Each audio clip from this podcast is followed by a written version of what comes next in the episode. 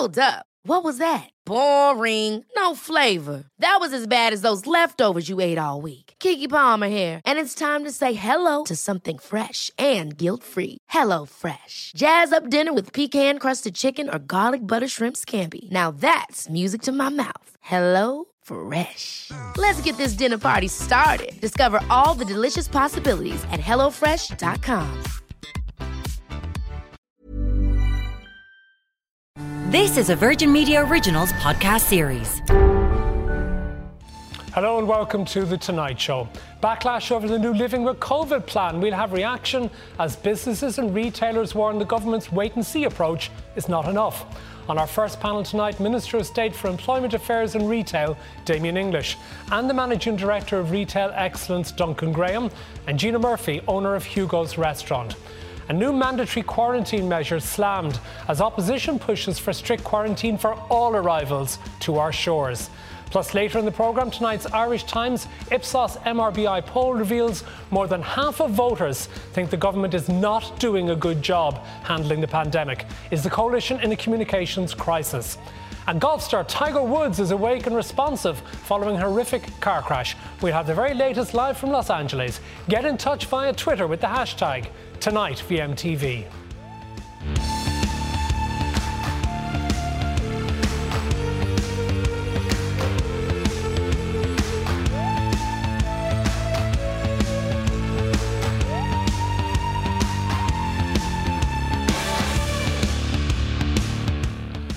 Well, we're joined first by the Minister of State for Employment Affairs and Retail, Damien English, and also by the Managing Director of Retail Excellence, Duncan Graham, and via Skype by Gina Murphy, the owner of Hugo's Restaurant. But Duncan, if I can start with you, uh, I can't imagine many of your members thought that you were going to be opening up quickly. But what did you make of the fact that last night you weren't given any real indication of when you might be able to open up at all? Look, I, I, think, Matt, today we've taken a lot of uh, calls from members across the country. You know, we've got 2,000 odd members across the country, and they're all disappointed and frustrated, I think, at this moment in time. You know, they were looking for some clarity and some certainty coming out of the government's announcement last night, and we got, frankly, zero, uh, other than a short extension of the supports that are currently in place. You know, if, if you look at what's happening in retail at this moment in time, non-essential retailers have been closed for getting on for seven of the last 12 months since the original lockdown. You know, and we've got no certainty at the moment in terms of when things are going to end. You know, we had that certainty in, in November that we were opening up again in on the 1st of December. You know, we went into this lockdown and we're being told it was going to be the end of January. We were then told it was going to be the 5th of March. We were, we're now being told that it will be reviewed on the 5th of April. Um, so there is no certainty, and, and retailers are in, financially in a very difficult situation at the moment. Damien English, how is that fair? It's not fair, Matt, at all, and Duncan knows that, and the virus is not fair. But we, are not in a position, it's too early to give that clarity, and we, we can't do it because the numbers don't allow it as of yet.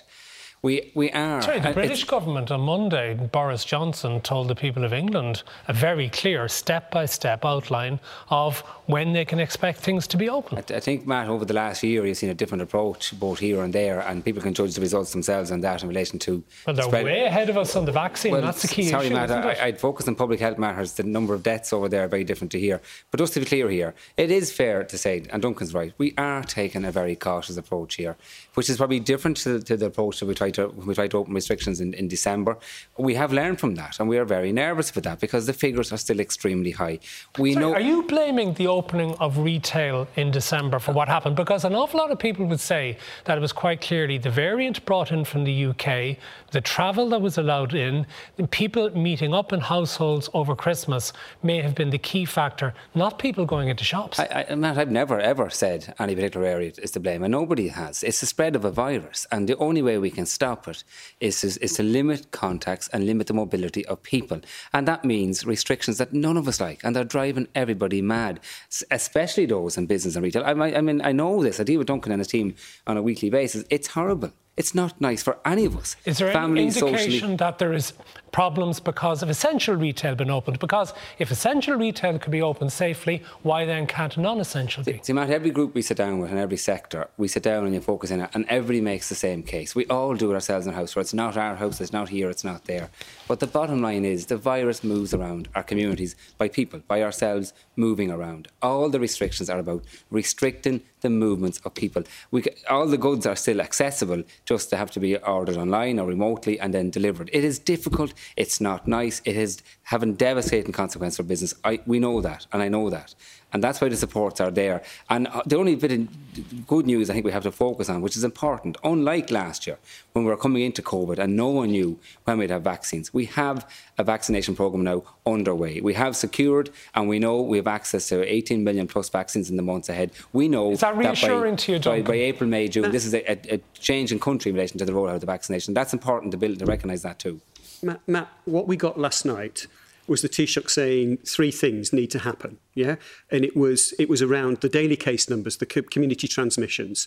We got the the the numbers in hospitals and in ICU as the second measure, and we got the third one being the vaccines. But what we need now, if we're going to be talking data, what we need now is what are those numbers? So what is the daily case number that we need to be looking at? Because, you know, at the moment we've got, what, five, 600 cases a day. You know, when we go back a month, we were up nearly 8,000 cases a day. Mm. So we've clearly made an awful lot of inroads already. You know, when you look at the vaccine programme, we need to know from government, is it going to be a question of, you know, all the over 70s, for example, and all the vulnerable people and all the healthcare workers? Yeah, but is there not a case, though, if you're talking about non-essential retailing, by definition, if it's non-essential, do you not just have to suck it up for the public good? I, think what's happening here, Matt, is that there is a blurring now happening of what's essential and what's not essential. You know, you try telling a, a mother whose child needs a pair of shoes that those things are not essential. You know, where, where, where the only way of getting her, her, her son's feet measured is with a proper measurement tool. You know, those sort of things need to happen. You know, a, a good way out of this, and the minister knows this, we, we've spoken about it regularly, is click and collect. You know, click and collect was not part of the level five restrictions. It was actually bought in. The government announced the level five restriction on the 31st of of December, if you remember. Click and collect was brought in a week after that. Mm. And it was brought in for the reasons that the minister said to stop people movement, people's movement. We're now at a level at you know 500 cases on a daily basis where click and collect could be reason. Be, be Why not, in. Minister? I can think of my local bookshop as an example that I'd like to be able to click and collect, but I'm not allowed to do so. Yeah, Matt, and it would make all our lives a lot, a bit, lot easier and it would greatly help businesses. But the problem is that the, the, the, the number of cases in the community are still too high. We're at in around 600 on average. Thankfully, it is beginning to come down. It was kind of stuck around 800 for a while. It is going in the right way. We've made massive progress since the start of January when we were at 6,000 plus. Massive progress. And we want to build on that progress. But that does mean that we have to stay with the restrictions for a couple of more weeks, heading into the eh, 5th of April till we, till we monitor the, the reopening of schools and how that goes. The real concern is here that when we reopen society, which we're doing first with, with schools and childcare, what will happen in relation to the, the, to the variant and to the number of cases? We'll judge that and we'll use that to, to re- reopen other parts of society. But, but trust me, I mean, I, I'm, in, I'm in the Department of Trade. We would rather have people trading. Of course we would. But we also cannot let the virus spiral out of control again well, with the devastating consequences it's uh, had. About the, the incomes for people and jobs. And I want to go to Gina Murphy of Hugo's Restaurant in Merrion Row in Dublin. Gina, what did you make of what was announced last night? Did it give you any hope that you'll be open for business at any stage during the summer? No. Did it give anybody in hospitality any hope? Absolutely not.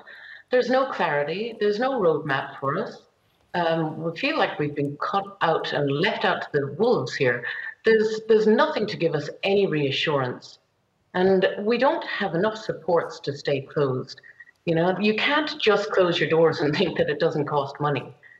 Um, the CRIS grant just does not go far enough. It doesn't cover even 50% of the fixed costs of the business. Um, we're still dealing with bank loans. We need to get moratoriums on the loans that do not affect our credit ratings. We need we can't get moratoriums on our life insurance policies that are tied up with the loans. Um, and and our staff, our staff are struggling. They're at their wits' end. It's just untenable. It's not fair. What's your solution, though, Gina? Well, we need more. The Chris grant has to be upped. I mean, there's there's no doubt about that. I mean, it barely covers half the cost of staying closed, and we have to maintain our premises. We have to pay our insurance, our security, our we have to keep heat going. We have to keep these businesses in a condition that can be reopened. Um, we need the Chris grant doubled. I mean, that's that's a given. We need key personnel supports. Our staff cannot live on 350 euros a week and provide for their families and feed them and pay mortgages. These people are used to making twice that. And, and they're being asked to take a pay cut of like 50%, a lot of our staff, and, and survive on it. And it's, to be honest, it's the most disrespectful thing ever. We're, we're being told we must not work, but we are not being supported in that. Damien English, I mean, this is going on for nearly a year yeah, now. Yeah. These are people who have lost their jobs. And yes, you have given them support in the pandemic unemployment mm. payment, but it is not compensating for all they've lost. Yeah. The bills are mounting, the cash reserves are gone, and there's a fear that they'll have no jobs to go back to. Is there too high a price to be paid, perhaps, in trying to suppress this virus? Well, I think if we don't suppress the virus, the price will be too high with thousands of lives that could be lost. We've already seen uh, such a, you know, at this stage, over 4,000 uh, individual people have lost their lives and their families greatly affected because of the virus. So none of us want that. That's number one. I think that, I think even Gina doesn't want that either. So, but there's a fair ask there for, for to build on the supports that are there. And we have to recognise we did allocate taxpayers' money at the tune of about 30 billion to all the various supports. But it is as, as this goes on into the into the into the 12th month and moving on from that, we are relooking at all the supports. The first part, I think, yes, it was important to extend the existing supports, which everyone says are certainly useful. They do not replace every lost euro. They don't replace all the lost turnover. They are a contribution towards helping re- pay some of the fixed costs. But there are many other continuing costs that Gina has touched on there. And we are working with all the various sectors to see can we bring out more supports and build on that. That's number one. But number two, and again, Gina's right, it is very, very hard for staff who don't know have they got a job in the future again? I would have a little bit different interpretation than Gina of this plan. I think the key here is around the vaccination. The only guarantees you can give is that we can permanently control this virus if we have a vaccination proper rollout. That's been ramped up now. The supply is coming in as, as, as arranged over the months ahead. We know that by April, May, and June, there's a totally different delivery of vaccine in this country. We'll be, we'll be 250,000 a week plus. So we know by even by May, 98% of the vulnerable people that are in danger with, with, with, with um, from COVID will be protected. So everything can open dose. up then, can it? Uh, again, the, the, the, opening up and reopening up of societies from April the 5th on has been relooked based on four things, Matt. Yes, the rollout of the vaccination, which is key. The suppression of the virus, which is absolutely key. The number of people in hospital, uh, as well as how we're dealing with the different variants. But the okay. vaccination is key to the that it's so Damien, all that. the decisions are going to be made on a health basis, uh, would seem, Duncan, rather than actually with economics in mind. Will there be a lot of zombie businesses which, once you start removing the supports and the protections, will, because of the undermining of their foundations, be gone come summer? Yeah, absolutely. And you look at the, you look at the situation we had at Christmas. It was false. You know, we had a lot of st- stores trading very nicely, a lot of pop up shops and things like that. Mm. Yeah. When we actually do eventually reopen, those pop up shops won't be there. There'll be a lot of shutters down on, on retail premises at that point. You know, the, at, the, at, this moment in time, with 280,000 people employed in retail, as it stands of today, there are about 76,000 of those that are claiming the PUP. Every time we've reopened the economy following a lockdown, we've brought less of those people back into, into work. You know, we know for a fact that last year there are at least 100 high-profile businesses, retailers, that shut down as a result of this pandemic. You know, and we're now seeing examples of you know, smaller retailers, boutiques, for example, who are now saying, mm. look, I, I've had enough of the bricks and mortar. I'll take my chances online and I'll shut my door. Yeah, I want to go back to Gina because Gina, I know that when you were briefly reopened before Christmas, your capacity was cut to about 55% for social distancing. But even in a reduced circumstances, will you be able to fill? Given that it seems Dublin city centre has been sort of hollowed out, lack of tourists, lack of people coming from around the country for major events, and the office is all shut. Will there actually be business for restaurants like yours? Well, I think Dublin city centre is is a particularly um, really tricky place to to survive in it right now. I mean, normally you'd love to have a place in the city centre. Now, now I couldn't give it away. But um, I mean, the reality is we, we have no tourists. We have no commercial tourists. They're an integral part of our business in Dublin City Centre, which are people that fly in and out for meetings that are here for a day or two. That's something that really has to be addressed. We've no events, we've no theatre, we've no plays, no gigs, no no matches. We've nothing to pull the people into the city. Um, and, and in order to survive, you know, we have to be, we have to start thinking outside the box to protect these businesses. We, we are, by the way, we, we are also the taxpayers. So, I mean, you know, looking at spending taxpayers' money is the money that we have contributed to the society as we've been working for, for decades now. So, I mean, it's just looking after us who have always contributed in. But, and, and then on another note, I mean, look, if we could look after ourselves, we would. But I mean, like, take my place. I got to trade for 13 days. I've traded for 13 days since the 18th of September. Last year, my business was closed for 222 days and it's there's nothing left in the tank. I need supports to be able to look after my staff so that I have staff to reopen a business. I can't reopen a business on my own. I need all my key personnel. I need their skill sets that are that are, they have worked so hard for for so many years to develop and hone, and they they deserve the respect of being looked after in this pandemic. They David, really do. Do you think, do really do people who are making the decisions, who are nearly all public servants? Who are not affected financially because they're still being paid their wages understand what the likes of Gina is going through when running a business and facing potential closure? Matt, I've no doubt, but they do. Of course they do. They're very intelligent people, uh, and they come from all sorts of backgrounds. I mean, I'm in the Department of Enterprise, Trade and Employment. We sit there every day engaging with businesses like Gina, like Duncan, and many thousands of more on a daily basis, listen to the story, teasing through, trying to work out solutions here. So there's no one under any, any doubt of the devastating consequences of dealing with COVID. But the only way we can guarantee long term success for all these businesses to come back is to put the virus to bed and to have a vaccine programme that keeps it that way, keeps it under control, that we don't have to lock down again. Absolutely, we have to build on the supports that are there. There've been there've been some very successful uh, financial schemes put in place and supports. It won't be enough to really put all these businesses in a strong position. So that's why we are, as part of this plan, is the economic recovery plan, which again will use the three billion plus that's set aside in the budget for new supports, for a new recovery, because we know Gina, Duncan, and all their members will need additional Duncan, support, and that's what you, we have to do. The VAT rate is going back to 23% from 21. Does that really make any difference? It does. Look, it's just one of those things, isn't it? We've, we've had a situation where the government have extended those supports and quietly the VAT rate goes back up. So, you know, there's, there's nothing there for, for, for retailers. You know, retailers are struggling financially. They're struggling to pay their rent. There's nothing there for rents and, and to support. And we've been talking to the minister mm. for a long time around, um, you know, a, a, an independent arbitrary body for rents uh, to sort that, that area out because that will result in, in, in store closures in the future. You know, the extension fine to the middle part of the year. Now, how many times have we seen a three month extension going on uh, so far? There's nothing new there. There's no new online retail scheme that, uh, you know, was so successful in bringing people through Enterprise Ireland, picking up that scheme uh, during the course of last year. We had two rounds of it last year yeah, with, with, nothing on it. No, and it's a fair point, Duncan. That's why, because that was a very successful scheme. Uh, and there was 10 million set aside for two more rounds of that scheme, which will be opened up now during, during March. We also had the online trading voucher last year, 13,000 companies. So there are a lot of positives, but, and again, and we build on that. And I think Duncan is right around the, the, the whole area of trying to build on the code of conduct for, for the conversation between tenants and landlords. And again, the additional supports. Chris has been extended and doubled in some cases over Christmas as well.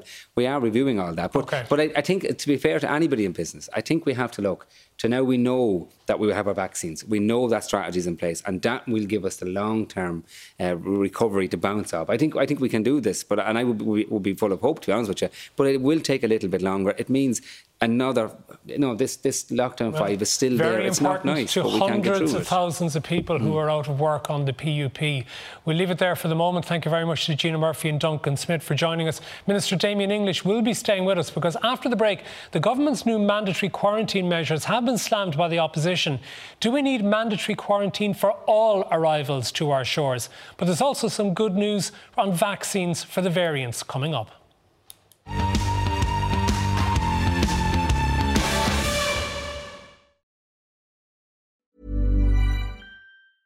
Even when we're on a budget, we still deserve nice things.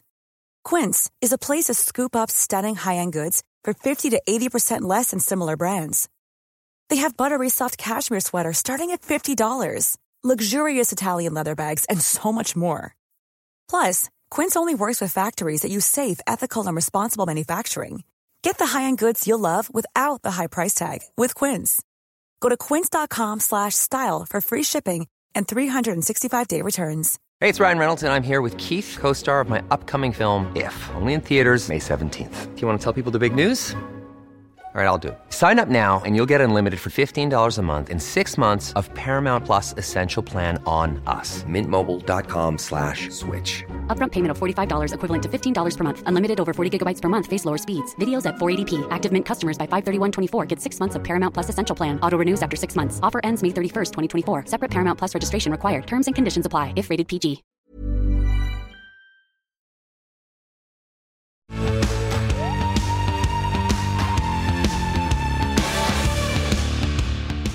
Welcome back. Well, Minister of State Damien English is still with us. We're also joined by People Before Profit TD Bríd Smith and via Skype by the Professor of Immunology with Maynooth University, Paul Moynagh. And Paul, start on a positive note for us, please. What's the good news today about the Johnson & Johnson vaccine? Yes, it's really good news, uh, Matt. So uh, the FDA briefing document is going for approval with the FDA. So the FDA briefing document was published today. And again, the data looks really good. So again, this is the vaccine, the one dose vaccine gives really good protection. Uh, the trial data is coming from a number of countries, including South Africa, which obviously is where one of the variants originated uh, from. And again, it's showing really good uh, protection, uh, especially against serious illness, uh, hospitalization. So this is really, really good news. Obviously, it has to be approved. It's going through the European process as well through the EMA. But obviously, in terms of the ease and convenience, in terms of storage, distribution, administration, especially, um, this this really will be a really good asset for us moving forward. And there was also some good news from Scotland in relation to the AstraZeneca vaccine working down well with the over 70s. So would that suggest, despite the concerns at EU level, that we should reverse our position in Ireland and start giving it to the over 70s? I think at the very least, Matt, we should look at that. Um, so originally it was decided here in Ireland not to administer to the uh, over 70s, and the reason being that the data was quite limited from the phase three trials. But now actually we're getting real world data, and some of the data that's come over the last day, especially from England and as you mentioned, uh, Scotland, again really really promising, showing, for example, in the over 80s it's giving over 80% uh, protection from hospitalizations and serious illness. And I think, again, we really need to look at that because the original intention was to give that AstraZeneca to the over 70s. Um, and as a result, because of the limited phase three data, it was decided to use the Pfizer and Moderna for the over 70s.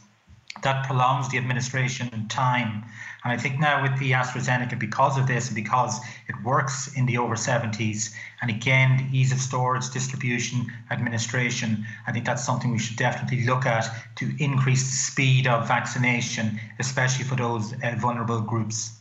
And then also, what about what the British have been doing in extending the length of time between the first and second shots so that they've not far off a quarter of the population on the first shot, but less than 1% on the second shot? It was criticised as risky, but is it paying off for them and is it something we should be doing? I think it probably is paying off, Matt, with the Pfizer, Pfizer and Moderna. The recommendation there is to space between period of three to four weeks um, now they've lengthened that out considerably, even though the manufacturers have recommended a shorter um, intervening period. Um, AstraZeneca also, the really good news with AstraZeneca is that the efficacy actually increases as you increase that duration uh, and that um, time between the first and second dose. So with the AstraZeneca, you can go up to 12 weeks after the first dose to administer the second dose. And again, that's a big advantage of the AstraZeneca. So all of these things would allow us to increase the number of people that at least get the first dose, which is showing really good efficacy, really good protection, and get as many of the vulnerable uh, vaccinated as soon as possible. OK, Minister Damien English, yes, the British had a disaster in dealing with the illness last year. 120,000 people dead, which per head of population is possibly the worst in the world. But they seem to be getting the vaccination process right. Do we need to be copying an awful lot more of what they're doing?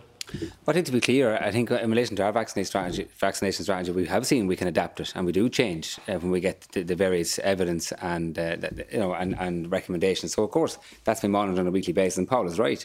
Uh, we should always take on board what's happening in other, countries, and we do do that. Um, and so that'll happen, of course. Uh, but I, but I am quite confident. I mean, now have over seven and a half thousand people trained to give out the vaccination, the vaccines and the different types of ones. We have our supply pretty much uh, guaranteed that we're uh, over the months ahead. So we're, we're in a good position.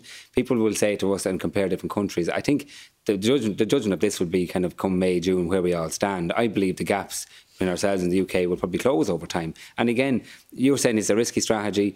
Paula said it seems to have paid off. Seems, seems, seems. We have a strategy here using the different vaccines that we have secured. I think that will pay off too you know, that's important that we that we, we roll it out. Something else the government has a strategy on is mandatory quarantine, which they seem to want to limit and even delay bringing in. What, what's your take on that? Well, we think that the the bill that's gone through at the moment is like a half-ass bill, and it's going to take about four weeks for them to be able to implement it. Uh, in the meantime, thousands of people are coming into the country every day. Um, and also the identification of 20 odd different countries that they want to exclude but some of them are the countries where we've the least amount of inward travel. So some of the countries across Europe that aren't excluded, uh, that can come and go without the mandatory quarantine, have very high rates um, of infection. Um, and what we want to see is that there's mandatory quarantine for all travellers into the country, including and the those bill, from Britain. It, yeah, and the bill doesn't do that. The bill doesn't do that at all, and we want to see that being implemented because uh, Sorry, know, what, about, if, if, what about essential workers and what about people say, bringing supplies yeah, into the country? Obviously, you have to do something for truck drivers, people bringing cargo, health workers, etc. And there is a way around that, and the bill actually provides a way around that as well. But in terms of the quarantine and of w- where they're coming from, it is a selective group of countries, and it will not deal with the real issue and it will not get the it, it, will not do the trick that it's meant to do. It's also going to take 3 to 4 weeks before they can implement it. And, and we've passed legislation at the drop of a hat overnight, very quickly, complex legislation to ban evictions, to freeze rents, and all the rest of it over the last year. But this particular measure, which we've been screaming at the government to implement to stop uh, um, non essential travel and to quarantine all non-essential travel coming into the country. They're now bringing it in 10 months later and they're doing it half-assed. Why this approach? You, you, you don't want people travelling more than five kilometres from their home unless it's for essential reasons, but people can come from 5,000 kilometres away and potentially bring illness with them. Well, first of all, a decision was made because of the, what happened during December with the with the UK variant. We did make a decision to reintroduce uh, quarantine, and for the last few weeks, it has been quarantine at home, and you have to also have the, the, the PCR test coming from certain countries as well. We're building on that Is now. Is that really good enough? Well, and to be honest with Matt, I, I understand he is working extremely well, but, but we are going forward, and that's Bríd is right. The bill that's been coming through the houses that come in today. Why is, is it taking so long? We're at the end of February. Okay, well, the, the, what it is, first of all, the bill is coming through the houses today uh, and will be in legislation. It's quite serious legislation. I mean, to, to quarantine somebody in a hotel, it's a big move for this country. We have looked at what's it's happening done in other countries very it, successfully. It, has. I mean, have and, we not learned from what they've done in New Zealand and, Australia? And exactly, and we're in communication with them, and it hasn't been done in every country across Europe. By the way, it's very rare that is used in Europe. We are we are going to do that now. That's happening. Bríd referenced uh, her concern around that we only we've only named 20. The legislation doesn't actually pick what countries. It's category two countries, and then thereafter the regulation uh, will will name the countries that we believe have to have quarantine in a hotel. Uh, and and that can change on a weekly basis, daily basis, uh, based on data and based on everything. So so Bríd if Bríd is concerned in a particular area uh, that comes under category two, that will be reflected in regulations. It doesn't need to be in legislation. The method so that the bill is adopting, Damien, is the slowness with which it will be implemented. Instead of saying here's all the countries that we yeah, we're not but, letting but anyone again, in, and if there's a country that is a green, clean country, we look at that and change yeah, and that, and change the, the and, and change the regulatory order. Is, is, is but the regulatory order is working the other way around, mm. and the ministers obliged by the legislation to study each country by country. It's going to be slow, cumbersome, and as I say, sorry, it's a I want, I want to move on. And what do you think, though, of the other things that were announced last night? Are you happy with the measures for the slow reopening, such as the schools returning? I'm very concerned about the schools returning. I really, I get it 100% how parents and kids and, and teachers feel about the need for school to, uh, to, to be normalised and for people to go back. But I'm really concerned. And I'll tell you why, Matt Um, we've had 10 months since the, the pandemic started with the full knowledge that in our schools, 80% of them aren't properly ventilated, for example, uh, that we've the highest class sizes in Europe. Uh, that we the sort of contact tracing that we use for children in schools is very different to the rest of society. Um, so the, the, the sort of science that they're saying schools are safe, schools are safe, hasn't actually proved to be true in reality. And schools are only safe when when uh, transmission in the community is low. And minister, you can't say that transmission in the community is low now. It's not. On the one hand, you have NPHET saying it may be safe to go back to school, but please stay away from each other. Yeah. You can't reopen with t- tens of uh, thousands yeah, and, of people and to, moving and to be around. fair to Bríd, the, the conversation that, that, you've just had is what's been happening over the last five or six weeks with all the education and partners, and, and everyone has been has been reassured that we, we do this very slowly and cautiously and picking out certain years with the public health it's advice. A gamble. It's a, it's, it's, well, very it's, it's, I think gamble. it's more of a, it's again why why is, is that all we're doing because we wanted we'll, we'll open up some classes and that'll be reviewed and watched and tracked and then we can make more decisions based on that. So it's very. Well, let's bring Paul Moynagh back in this because this I, is I his area say. of expertise. Are you happy with the idea of the schools going back?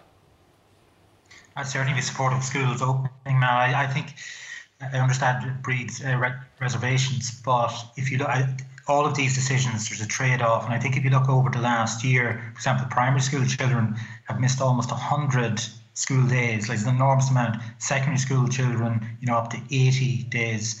I think some of the things we certainly could improve on. So around ventilation, I certainly agree. Like if you look at this virus, I think this virus is showing clear signs of being seasonal.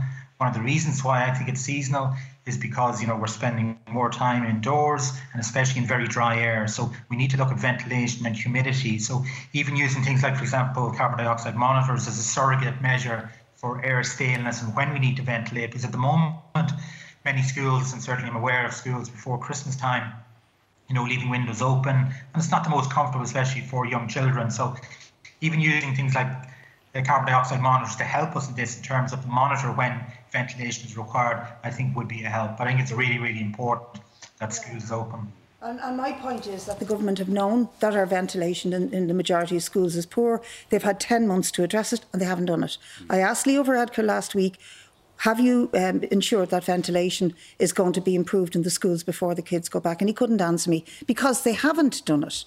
Now, that is very negligent to say, on the one hand, that we want the kids back, and we do want the kids back. We all want to see them back, but not to put the provisions in place is purely negligent. Yeah, just, and that's just why to give I say you're gambling. Yeah, to give Bríd some reassurance here, there has been a team working on the ventilation part of this for the last couple of months, and I understand they're due to report this week, and that's fed into the discussions with our education partners as well, because we have spent a lot of time to well, reassure. See, Damien, I heard the principal on sorry, the radio this can, morning. Can I just make, make a point, Matt? We, we, you know, we would have liked to open the schools earlier, but because we had to go through the process of reassuring everybody that it was safe to do so, that's why they're only opening next week. I'm glad they are. Very last but, word And we to will build on the success of that as well. Bríd, But, last but word the to you. ventilation is part of that conversation well, as well. Look, I mean, I, I, I just think that they've been negligent and that this is a real gamble. Can I just say on the vaccines? Very uh, quickly, people please. are really screaming, and today the care, the family carers were hugely disappointed.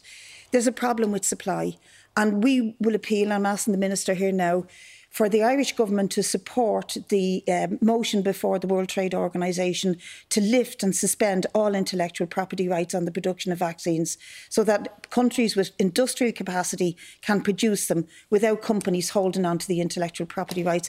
And that would deal with supply, make it more efficient, make it quicker, and make it cheaper for everybody because it's a pandemic. By definition, it affects everybody on the planet, including those in the poorest sections of the, of the world. OK, we leave it there. Thanks very much to Paul Moynagh and Bríd Smith. After the break, more than half of voters say the government is not doing a good job in handling the pandemic. We'll also be hearing live from Los Angeles, where golf star Tiger Woods is recovering from a serious car crash.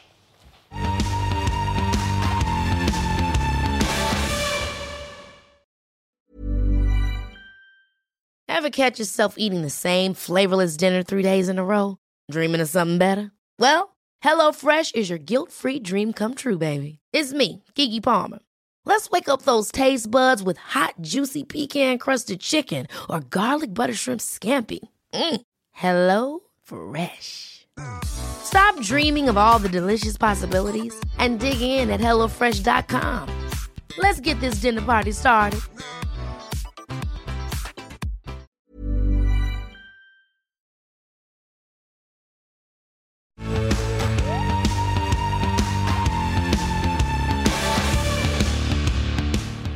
Welcome back. We'll return to the domestic politics in a moment, but we're joined now by CNN's Connor Powell live from Harbour UCLA Medical Center in Los Angeles, where Tiger Woods is recovering following his horrific car accident on Tuesday morning. Connor, what's the latest on his medical condition? Yeah, Matt, we understand that he is awake, he's responsive, and he is recovering, and he faces uh, some serious, difficult challenges to the road to recovery. That's because the injuries he sustained yesterday in this car accident here in Los Angeles are pretty significant. Um, we know that he has a, a, broken leg in two places and his right leg. Both his tibia and fibia were broken. We also know that he has a broken ankle. They put a rod in his right leg. They put pins and screws in his right ankle. There's also significant damage to the muscle tissue in both legs. So uh, the doctor said that yesterday's surgeries were there to help stabilize the injuries, meaning that it's likely that Tiger Woods will face new surgeries in the coming days and weeks to repair some of those injuries. So we know he is essentially awake. He's doing well uh, in that sense, but a lot of significant damage to both legs um, below the waist, Matt. We just were looking at some of the pictures of the carbon removed, and certainly he was a fortunate man to get out of that alive. But of course, it isn't the first time that he has been involved in a car accident. Others have been while driving under the influence. Do we know the circumstances yet of yesterday's crash? We don't know the circumstances, but the LA Sheriff's Department has said twice now, both yesterday and again today, that they don't believe Tiger Woods was under any type of influence of drugs or alcohol. They said he was awake and recept, uh, responsive yesterday during the crash when they was trying to get out of the vehicle. He was able to tell deputies uh, his name, where he was, and so he didn't appear to be under the, the influence of any type of drug or alcohol. Um, they think he was driving too fast on a very windy and hilly road. It's a road that there has been previous accidents, according to sheriff's deputies. And since last January, essentially one year, there's been 13 accidents on this stretch of road in an area called Rancho Palos Verdes. So it's known as a difficult and dangerous driving area.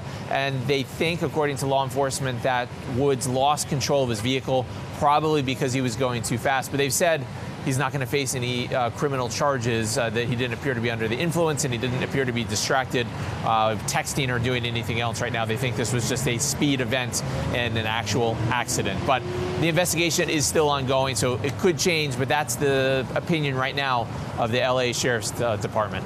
Connor, he has come back in the past from some very, very serious surgery on his back. And I think astonished everybody by coming back to win the Masters in 2019.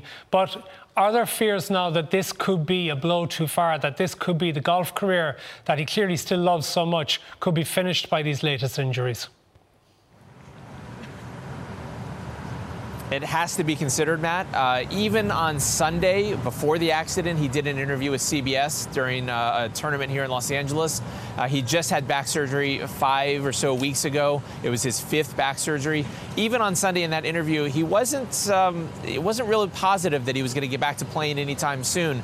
So even before the accident with the back injuries, you know, there was real questions about how much more tournament play we would see out of Tiger Woods with this injury. Uh, he's got uh, broken bones in multiple places in his right leg, a broken ankle, uh, skin and tissue damage. I mean, these are difficult things to come back from uh, under the best of circumstances. You add in his age, you add in the fact that he's had multiple back surgeries and injuries.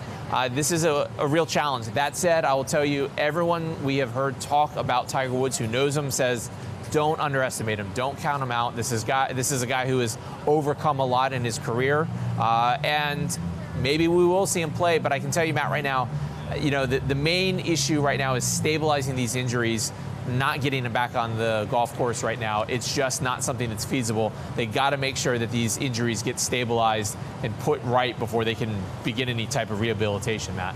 Connor Powell of CNN, thank you very much for joining us here on The Tonight Show. Now, let's return to domestic politics. Minister of State Damien English is still with us. We're also joined by columnist with the Irish Examiner, political commentator Alison O'Connor. And can you start by maybe giving us some of the details of the latest opinion poll published tonight, the Ipsos MRBI poll for the Irish Times? Because it is not good news, is it, for the government parties? No, it's not. And I think that the government uh, parties, uh, well, to be fair to the Greens, actually, there is some good news for them. It's more in terms of Fianna Fáil and Fine Gael. I think uh, they would they'll rue the timing of the poll, if you like. It really is very bad timing for them. Um, but just to give some some detail, uh, the, I suppose the the thing that stands out is that more than half of voters say the government is not doing a good job on the on handling the pandemic. And another headline is that and the personal rating of the Taoiseach of Varadkar is down by 13 points. Now, to be fair to him, the last time that was measured uh, in this series of polls was in October, and he was at a stratospheric 65. Um, so you know it's not it's a significant drop, but he's still up there. But it's also bad news for the Taoiseach, uh, with a you know a very high percentage of people, um, 56% saying he's doing a bad job again to do with the pandemic, and the health minister um, Stephen Donnelly. And then in terms of the parties, uh, again a drop for Fianna Fáil. Things had been looking a little better for them in in, in other recent polls over the last few months, but they're at 14 down three. Fine Gael are down as well from they're at 30 and they're down five. And interestingly, and I'm not sure what the, the reason for this is that the Greens are at six up two, so they've they've regained a little. And the other interesting thing is that it's a very it's, it's a very minimal move for Sinn Féin. They're 28 down one, but I guess you would always be nervous in a, in a political party, and as the Mary McDonald, the leader, that any sort of a, a drop, you don't want the, to see that as a, the beginning of any sort of a trend. I'm not saying that it is, me, but that Alison, the very interesting line about the more than half of the people thinking that the government's not doing Yeah. a good job in the pandemic. Strikes me there's two issues there. One, Yeah. it's bad for the political parties themselves Yeah. from a political point of view. Yeah. But does it also suggest then that they may struggle to get the public buy-in to measures which are regarded as essential for fighting COVID-19? Absolutely. Now, there's one. There is one that, that confused me, where it said that that the Taoiseach's overall approval rating had risen slightly from 39 to 42, and I think that there's no getting away from the fact that uh, you know we're all in a very bad mood, and why wouldn't we be? I mean, I'm intrigued by the Amárach research that came out that the government has been conducting since the start as to how we're all feeling. That it it came out yesterday, I think it was, and said that only 44% of people reported feeling frustrated. And I just thought to myself, You just mother, know all those people, Mother maybe." of God, where, like, what are the rest doing? And are they on? You could double that. Are they on some sort of prescription drugs? And I'm only half laughing saying that. I'm sure a lot of people have had to turn, you know, and that only 40% said they felt stressed. I mean, it's very difficult. We're a year into a pandemic. Mm. We've been in lockdown for such a long time. We're all under such stress and, and fear. It's it's it's it's And hard to you know doing, to, to reason that. within the political parties because we were hearing the usual authoritative reports from within the parliamentary party meetings tonight, which at this stage may as well be broadcast, that there was a lot of criticism of Taoiseach Micheál Martin in the Fine Gael meeting that he's doing you an awful lot of damage. It doesn't affect the meeting I was at, but look, there's two things there. First of all, I think to be fair, the poll reflects the mood of the nation. I mean, people are we're in level five. It's a, the virus is really affecting all our lives, our home lives, our families' lives. Every part of society is affected by the virus. But you're this- losing them. Yeah, you're losing them. They have more than half of Sorry, think you're not doing the right thing. point. Yeah, because they're really, really, I mean, the country is really fed up of COVID. So that's going to be reflected in any poll of any government. Number one. Number two, dealing with a virus is not a popularity contest. We have to try to get the right uh, results on this and the right actions. I think, I think, I believe we are, we have. I think in a few months' time, people will see this is a very, very different country. You're, concerned will, will, the public follow the advice of government? I think over the last probably 10, 11 months, the public of this, uh, the people living in Ireland have actually followed the advice and have defeated and pushed back the virus on a few occasions now and will do it again. And I think will drive the recovery of this country. So I, I, I have a different view because I can see what's happening across the government, different government departments with the interventions, roll out the vaccine. We will be in a very different place in a couple of months. But it's a very So, difficult can, sorry, time. Alison, can It's the government depend on that? That things will improve for them as the vaccination programme rolls out. But it's, that it's the about- bad but feeling not- towards but- the but- but government sorry, will ebb Alison, a bit. But Matt, Alison. to be clear, it's not about us. It's about the health of the nation. That's the most important. That's our work here. Is to put this Point virus back still, the point still holds to you, Well, first of all, is you have to say if you go back on these Amárach surveys over the months, it generally shows that the majority of people are with the government in terms of the restrictions that are that are that are put in place. So I think that what this might, I think you have a point. You would worry that people might, uh, you know, say I've had enough of this and I don't believe the government is handling it competently anymore. But you could equally say that does it reflect what happened last week, the real looseness there was in government communication.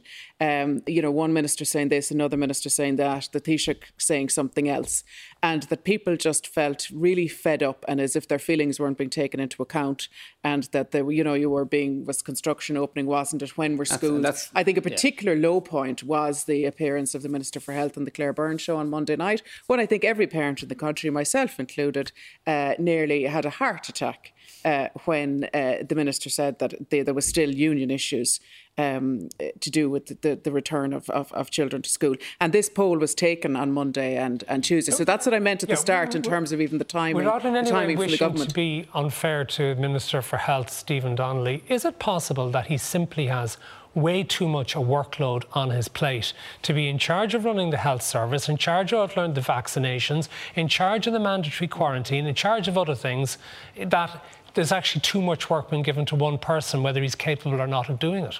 Well, I think you've, you've there's there's two issues there. One, absolutely too much work, and I think this issue that quarantine now has been has been piled on top of it. But there are also questions about the minister's competence. There can be no doubt about that. He left a cabinet subcommittee meeting on COVID on Monday, where nothing was being discussed for hours but COVID apparently um, specifically asked questions to do with what was happening with the return to schools and still gave a wrong answer and it was said afterwards that he was that he misspoke.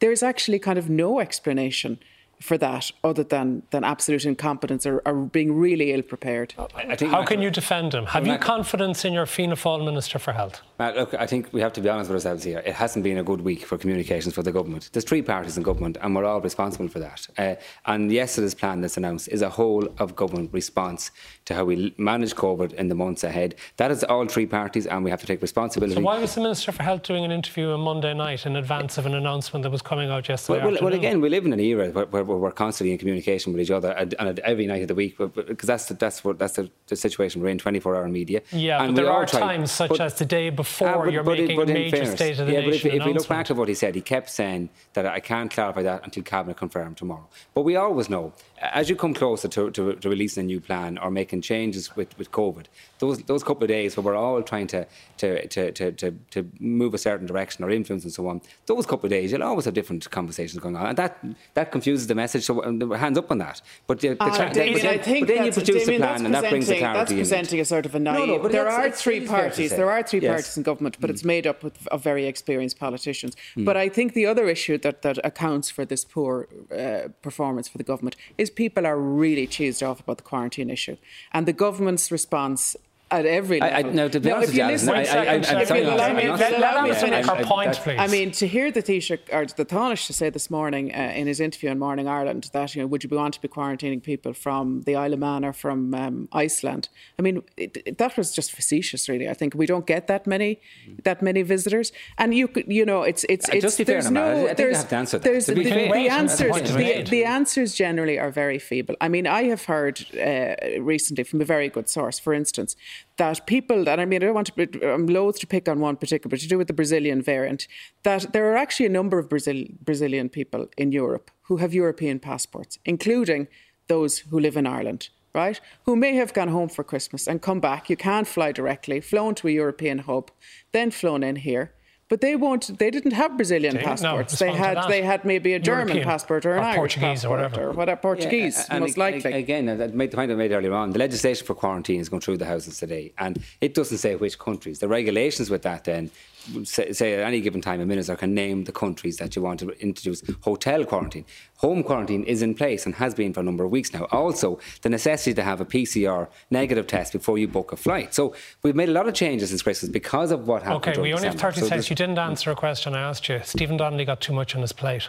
Uh, I mean, he's Minister for Health, and even again, when you go to quarantine, it is a health measure because we're bringing it in because of health measures. That's why it doesn't uh, look, fall the minister. No, no, I mean, to be fair, every man, minister I think you have to judge. All yeah. of us, we're a government together. I think it's workload. unfair to pick one. Can every, one person deal with that workload? That's why he has a department. But every minister the, is very, very busy because we're trying to manage COVID. I think it's unfair to pick. One. If I can briefly other. mix my viruses, minister, minister, ministers for health are always treated like they have Ebola, right? So that nobody picks up any of the damage from them. In this instance, he's okay. got that and everything else. Thank you very much, Alison O'Connor, Damien English. I'll be back on radio here tomorrow afternoon, back here tomorrow night at the slightly later time of 10.15. Don't forget to download the Tonight Show podcast wherever you subscribe. Thanks for watching, stay safe, and have a very good night.